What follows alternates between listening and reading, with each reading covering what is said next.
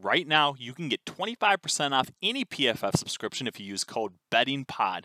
Grades and data are live for every single player who logged a snap last week. You can go check out all the highest graded players from week 8 and look to find some early value on spread picks and player props for week 9. What can you get with a PFF subscription? All of PFF's locked article content, PFF's NFL and college football betting dashboards, our grade power projections, cover probabilities, and betting values. Zero to 100 grades of every single player, including the top rookies on every team. Our player props tool, which shows plus minus value for every NFL prop. PFF NFL Greenline. We got a DFS optimizer and so much more. Support the pod and use promo code BettingPod for 25% off any subscription.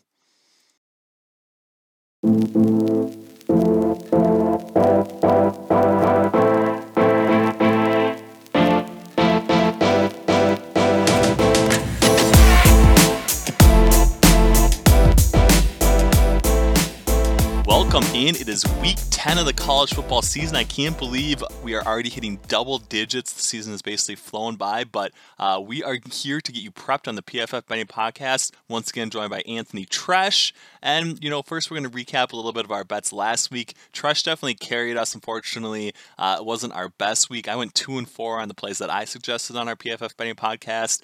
Uh, Tresh went 5 and 6, so not quite a winning week. I do think we're going to get back into the winning ways quite a bit. We did put too much uh, stock or too many eggs in one basket on Iowa and Oregon State. Both of those plays we had, both losers. So if we turn some of those, uh, you know, consensus plays around, I think we're going to be doing a lot better. But uh, we also got, you know, the playoff committee's initial college football rankings. So, Tresh, I wanted to get your thoughts on who do you think from those particular rankings are, are too high, too low? Who do you think could potentially be dropping out of that top four? And who do you think could possibly be taking their place? Yeah, I mean, I wasn't too, you never know what to expect when you go into that first thing right. of the CFP committee because you know, some of the rationale is kind of suspect, I will say. I mean, this is the same committee that had Iowa State highly ranked last year because Breece Hall led the nation in rushing yards, even though he was just force fed a bunch of t- attempts than anyone else in college football. But I digress there. Right. Um, you know, as far as who I think is a little overrated, I do think that, you know, Michigan State, they have a good resume. And, you know, obviously coming off a big win against Michigan,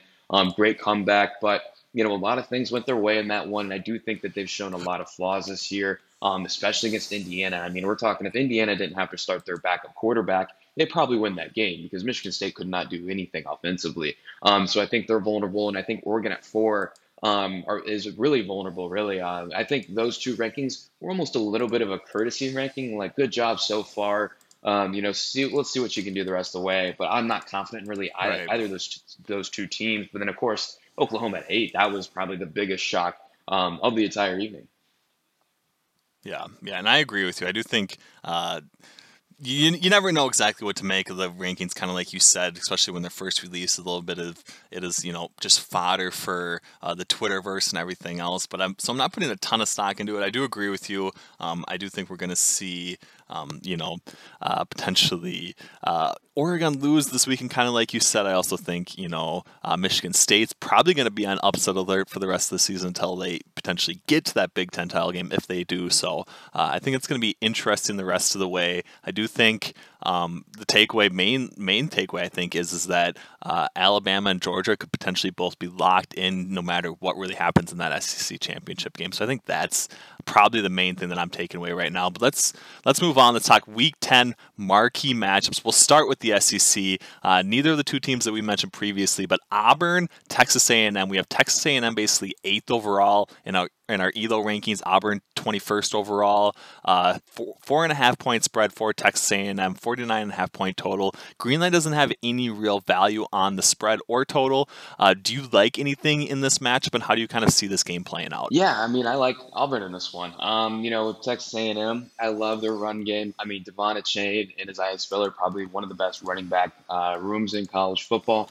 Um, but Auburn also has a good running back room. And then you look at the passing offenses, I think Auburn has the real edge here, which is a, kind of a surprise to say with Bo Nix there. I mean, you know, we've right. all dogged on him a lot, but he's been playing his best football as of late. I mean, he has an 88.1 passing grade over his last four games. He's led to he's led Auburn to positive EPA per pass in three of those four games, with the one being in negative territory coming against Georgia. Um, you know, I've been really impressed with kind of the improvement he's made over the last few weeks, but most it's not so much I'm a big believer, big buyer of Bo Nix. It's more I think I'm a little bit more confident in him producing well than Zach Calzada, the Texas A&M quarterback. Now, he did Right. have, you know, the a historic performance against Alabama. Probably the one game that we'll look back at 2020, 2021, that is, and say, remember Zach Calzada, what he did. Now, a lot of that success in that game was built on fluky plays made under pressure. You know, com- exceptional composure in those moments, but at the end of the day, it's not a sustainable way to win. And, you know, we've kind of seen it with some of his performance overall outside of that game. I mean, when he's been operating from a clean pocket, he's led Texas A&M to the second least efficient passing offense in the SEC, ahead of only Vandy. Um, and so that's why I like Auburn in this one. Um, you know, I do think that they're, you know, they have the edge offensively. I think they're more than capable of keeping this within a field goal, uh, if not winning outright. There we go. There we go. So take Auburn. Uh, we are officially on the Bo Nix hype train. It has been, uh, you know, it's worked out for the most part. I think we've basically backed them in all the spots they've actually covered, which has been good so far. So we'll keep see if we can keep that moving. Let's stay in the SEC. LSU, Alabama. Alabama 28 and a half point favorites, 66 and a half point total. Uh, I know what I kind of like in this matchup, but I want to get your thoughts on this, Tresh. Yeah, I mean, this is a big point spread here. This is a lot of points, and that's Right. that's always a concern. I mean, LSU, they're kind of, uh, I mean, they're a little bit of a dumpster fire, if we're going to be completely honest. Um, you know, Alabama, I think this is more of a game for them to kind of work out their kinks, just because they've been rather inconsistent. Um, you know, on really both sides of the ball this season. And I mean, going back to that Tennessee game, I mean, letting up massive plays and coverage of 50, 70 yard touchdowns. Um, you know, just very undisciplined sometimes there in the secondary. And then, of course, the offensive line. I mean, they're allowing, I think they're 55th in the Power Five in pressure rate allowed this season. Um, you know, very susceptible to letting up unblocked pressure, which is also a problem with some of the coaching staff there, you know, getting ready for protections. Um, and so I think it's kind of working out those kinks before they have to face Georgia, you know, presumably in the SEC title game, more than likely. Um, and, you know, I think this is kind of just a warm up game for them. So, you know, I, I think with this spread, I'm not, I don't, not, you know, f- faithful enough in LSU um, to back them. But at the end of the day, that's still a lot of points. So I'm just kind of stay away from this one. Um, you know, I think for the total perspective, maybe the under, but I, I think I'm going to stay away from this one completely. Yeah, definitely. So Greenline has a little bit of value on LSU. I'm I'm with you on that. I don't feel comfortable backing uh, the Tigers against Alabama. I'm not taking them at plus 28 and a half. Uh, but I do I do like the six six and a half point total. I know you said LSU's allowed some big plays in the passing game. Both these coverage units rank in the top 25 in our opponent adjusted grade. So I think, uh, especially if you kind of agree that the the Crimson Tide could be working out a few kinks here, I do think we could see this game be just a little bit more low, low scoring. Six six and a half points is a lot. Both defenses sit, you know, in our top five uh, opponent adjusted grades overall in the SEC. So uh, maybe, you know, maybe it's a little bit more of a defensive performance, but I think six, six and a half points is a tough barrier to climb. So I am on uh, the under here in this matchup. So we'll see how that one plays up. It's always interesting sweating an under, especially uh, when you're doing it in an Alabama game. So we'll see. Let's head out west, Pac 12. Oregon, Washington, uh, kind of you know, kind of an intriguing matchup. I know you said earlier you're not a big believer in the Ducks. Uh, you know, even based on where they're ranked at in you know the college football playoff committee, seven point spread uh, on the road against Washington, 51 point total. Uh, do you like anything in this matchup? Yeah, I love Washington here. You know, getting seven points at home now. Their offense, it's not very good. I mean, it's no secret. That's really why they've been underwhelming this year, and you know, lost really, you know, outright to an FCS opponent uh, the opening week of the year. But that defense is one of the best in college football. I mean, they have a top three graded coverage unit overall.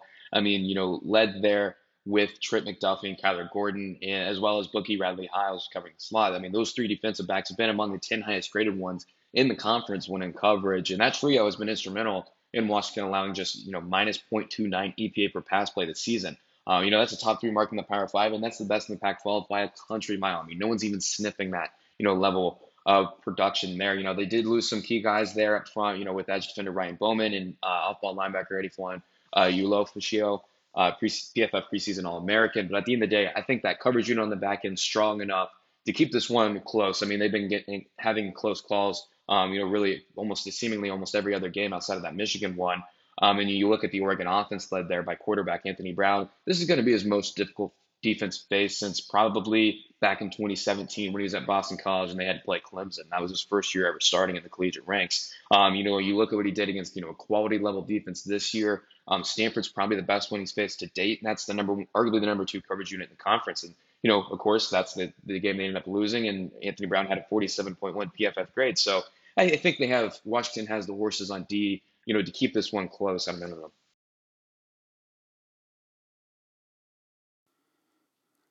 NFL fans, are you hungry for a big win this week? DraftKings Sportsbook, an official sports betting partner of the NFL, has you covered. New customers can bet just $5 on any NFL team to win their game, and if they do, you win $200 in free bets. Winner, winner. It's that simple. If Sportsbooks isn't available in your state yet, DraftKings won't leave you empty handed. Everyone can play for huge cash prizes all season long with DraftKings Daily Fantasy Sports Contests. DraftKings is giving all new customers a free shot at millions of dollars in total prizes with their first deposit. Download the DraftKings Sportsbook app now, use promo code PFF, bet just $5 on any NFL team to win their game, and win $200 in free bets. If they win, you win with promo code PFF this weekend at DraftKings Sportsbook, an official sports betting partner of the NFL. Must be 21 or older, New Jersey, Indiana, or Pennsylvania only, new customers only, min $5 deposit, $1 wager required, one per customer. Restrictions apply. See DraftKings.com slash sportsbook for details. Gambling problem? Call 1-800-GAMBLER. Yeah, yeah. So we so we show a little bit of value from Greenline on both the spread and the money line. You know, seven point spread sitting on that key number. Do you like uh, Washington as a live dog here at plus 220? Do you like that more than the spread, or are you pl- probably only playing them, uh, you know, at the seven point differential on the spread? Ooh, I mean, I, I kind of just like the spread. Um, I do have. There we go. put out an underdog parlay um, over at our social channel at PFF just to put a little bit, you know, just just to feel alive. You know, Washington um, money line is included in that, along with Auburn and another team that we'll we're getting ready to talk about not for too long. But you know, as far as just straight up single game play, I like Washington plus seven, just playing the spread. There we go. I can get on board with that. So let's move move on to the Big Ten. Not a ton of great games uh, this week, but I am kind of interested in Michigan State, Purdue. I know you talked about uh, Purdue potentially being a live dog here. Uh, the spread has moved a little bit in their direction. Michigan State, three points, three point favorite on the road, 53 and a half point total. Uh, are you playing Purdue on the spread or money line, or how are you kind of approaching this one? I do like Purdue, and that was the other team in that to make out that trio, of the underdog parlay, just to just see how it feels, you know. Um, but you know, Purdue plus three. I think we could see. You know, now I I need to start with this. I think Kenneth Walker III, right now at this moment in time, should be the favorite for the Heisman Trophy. But I do right. think Purdue has a chance here to keep this one close and kind of prevent some explosive runs, kind of like Indiana did a few weeks ago. Um, you know, Purdue they like to load the box, right? They play a base personnel third uh, most plays versus the run with eight or more in the box in the Power Five, and that's allowed them, you know, to really get after the ball carrier quickly. You know, they're tied for fifth in yards before contact per attempt uh, at 1.1 yards. So, you know, I, I think that they are capable of really limiting Kenneth Walker's ability to create those big runs. And he had multiple ones, you know, really key ones against Michigan. I mean, he had three rushing touchdowns right. and 20 plus yards. So I do think that they, they have the potential to do that. Um, and that all kind of goes back to can Payton Thorne put the team on his shoulders and lead him to victory? We've kind of seen enough this year from him to know that while he can be a good college quarterback, he's one that needs his hand held just a little bit. Um, and you know, a lot of his right. success come on trick plays with play action. So I like Purdue in this one. Um, maybe not my most confident play, um, but I, I am taking him there plus three. Yeah, definitely. And I and I was wrong earlier. I do think this line opened at two and a half for Michigan State, so it has moved in Michigan State's direction out to three. Green line does show a little bit of value um, on the Spartans, actually. So I think people probably uh, buy into the fact that they are just a little bit overrated, relying too much on Kenneth Walker. Don't necessarily have, uh, you know, the dog and Payton Thorne to actually be all that successful at the quarterback position. So if they aren't able to bust some of these long runs, uh, they're going to have a really difficult time moving the football. I have met two and a half, so that was one of my favorite bets uh, of the week. So I do think I'm a little bit counter to what Tresh is on. We'll see how that works out. I guess one of us probably has to be right, but uh, I don't think I'm going to be touching Purdue uh, unless I can get them like over the you know, over a field goal differential up to three and a half or not. So if you're looking to play Purdue, maybe you want to look at a little bit more of an in-game spread uh, as opposed to taking them on the pre-game pre-flop line. So we'll see. I got to give out my best bets. I already gave out the one. Then I'm going to talk. Uh, Tresh is going to give us our, his best plays of the week. But I like, you know, Michigan State minus two and a half. That's moved out to three. I don't mind them at three still. Air Force minus two and a half. Uh, University LL UL Monroe plus three and a half, UAB minus 13 and a half, Colorado plus 11 and a half. Uh, and this one's moved against me a little bit. I do have uh, Kentucky as a slight favorite. They moved, they're now dog, unfortunately, so they're Kentucky plus one, USC plus nine and a half. I can't believe I'm going back to the well with USC again for what feels like the fourth straight week. Uh, UTEP plus 12 and a half. They've been really good to me so far. And then Western Kentucky, Middle Tennessee State under 68 and a half. Those are uh, the bets that I have locked in so far here for Saturday. What do you have for the people though, Tresh? I know you're gonna. I know. I know this is our turnaround week. I know we're gonna get you know a really high amount of winners here. I feel good about my picks. Now I want to hear what you got for us. Yeah, I mean, last week you did get me on Michigan State, so maybe Sparty can um, you know get you over me on this one too. through. So we'll see. I'm Right. fading them again, but I do like Air Force Two minus two and a half. I'm a big fan of that one. 11:30 a.m. Eastern kick over here on the East Coast. It's Going to be a lot of fun. Um, and along with that, some other quick ones. I like SMU minus four and a half at Memphis.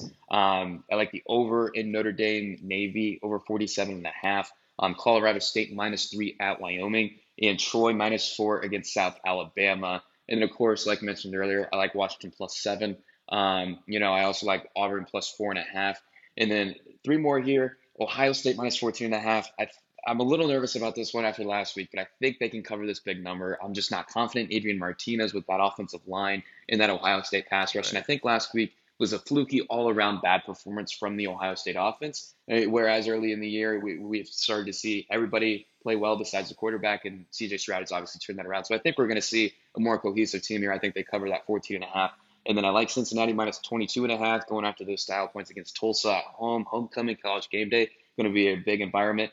And then another one that I love, Baylor minus seven at TCU. TCU has one of the worst defenses in you know, not just the Big 12, but in all of college football. They're fresh off parting ways with longtime head coach Gary Patterson this past week, and their starting quarterback Max Duggan and star running back Zach Evans uncertain to play because of injuries. So I think Baylor, one of the most improved teams in college football. You know, I like them at if as long as that number stays at minus seven, does not go up to minus seven and a half. I like Baylor there. Yeah, yeah. I actually have the Baylor TCU under. I feel decent about that, but again, like you said, TCU been pretty horrible defensively, so I'm a little bit more nervous about that. Did not give that out as recommended play, but it is a spot I have bet, uh, and I agree with you. I do like Ohio State a lot against Nebraska. Um, I just don't think Adrian Martinez is going to, you know, keep the Cornhuskers relevant in that matchup. So uh, I'm definitely with you on a lot of those. I think we're feeling pretty good. I think we got a lot of great picks coming up here. Make sure you check out uh, Tresh's article. He's got a best bets article coming up on college football. A lot of his plays are in you know in that article talked about on here. So make sure you check that out. Check out PFF Greenline, uh, the NCAA Power Ratings tool if you're looking at getting a little bit of that future action in here coming up. Uh, now that we have some of those initial rankings from the College Football Playoff Committee, so make sure you check out all the rest of the great content that we at, we have at pff.com. From Ben Brown, joined by Anthony Tresh, we appreciate you listening to the PFF Betting Podcast.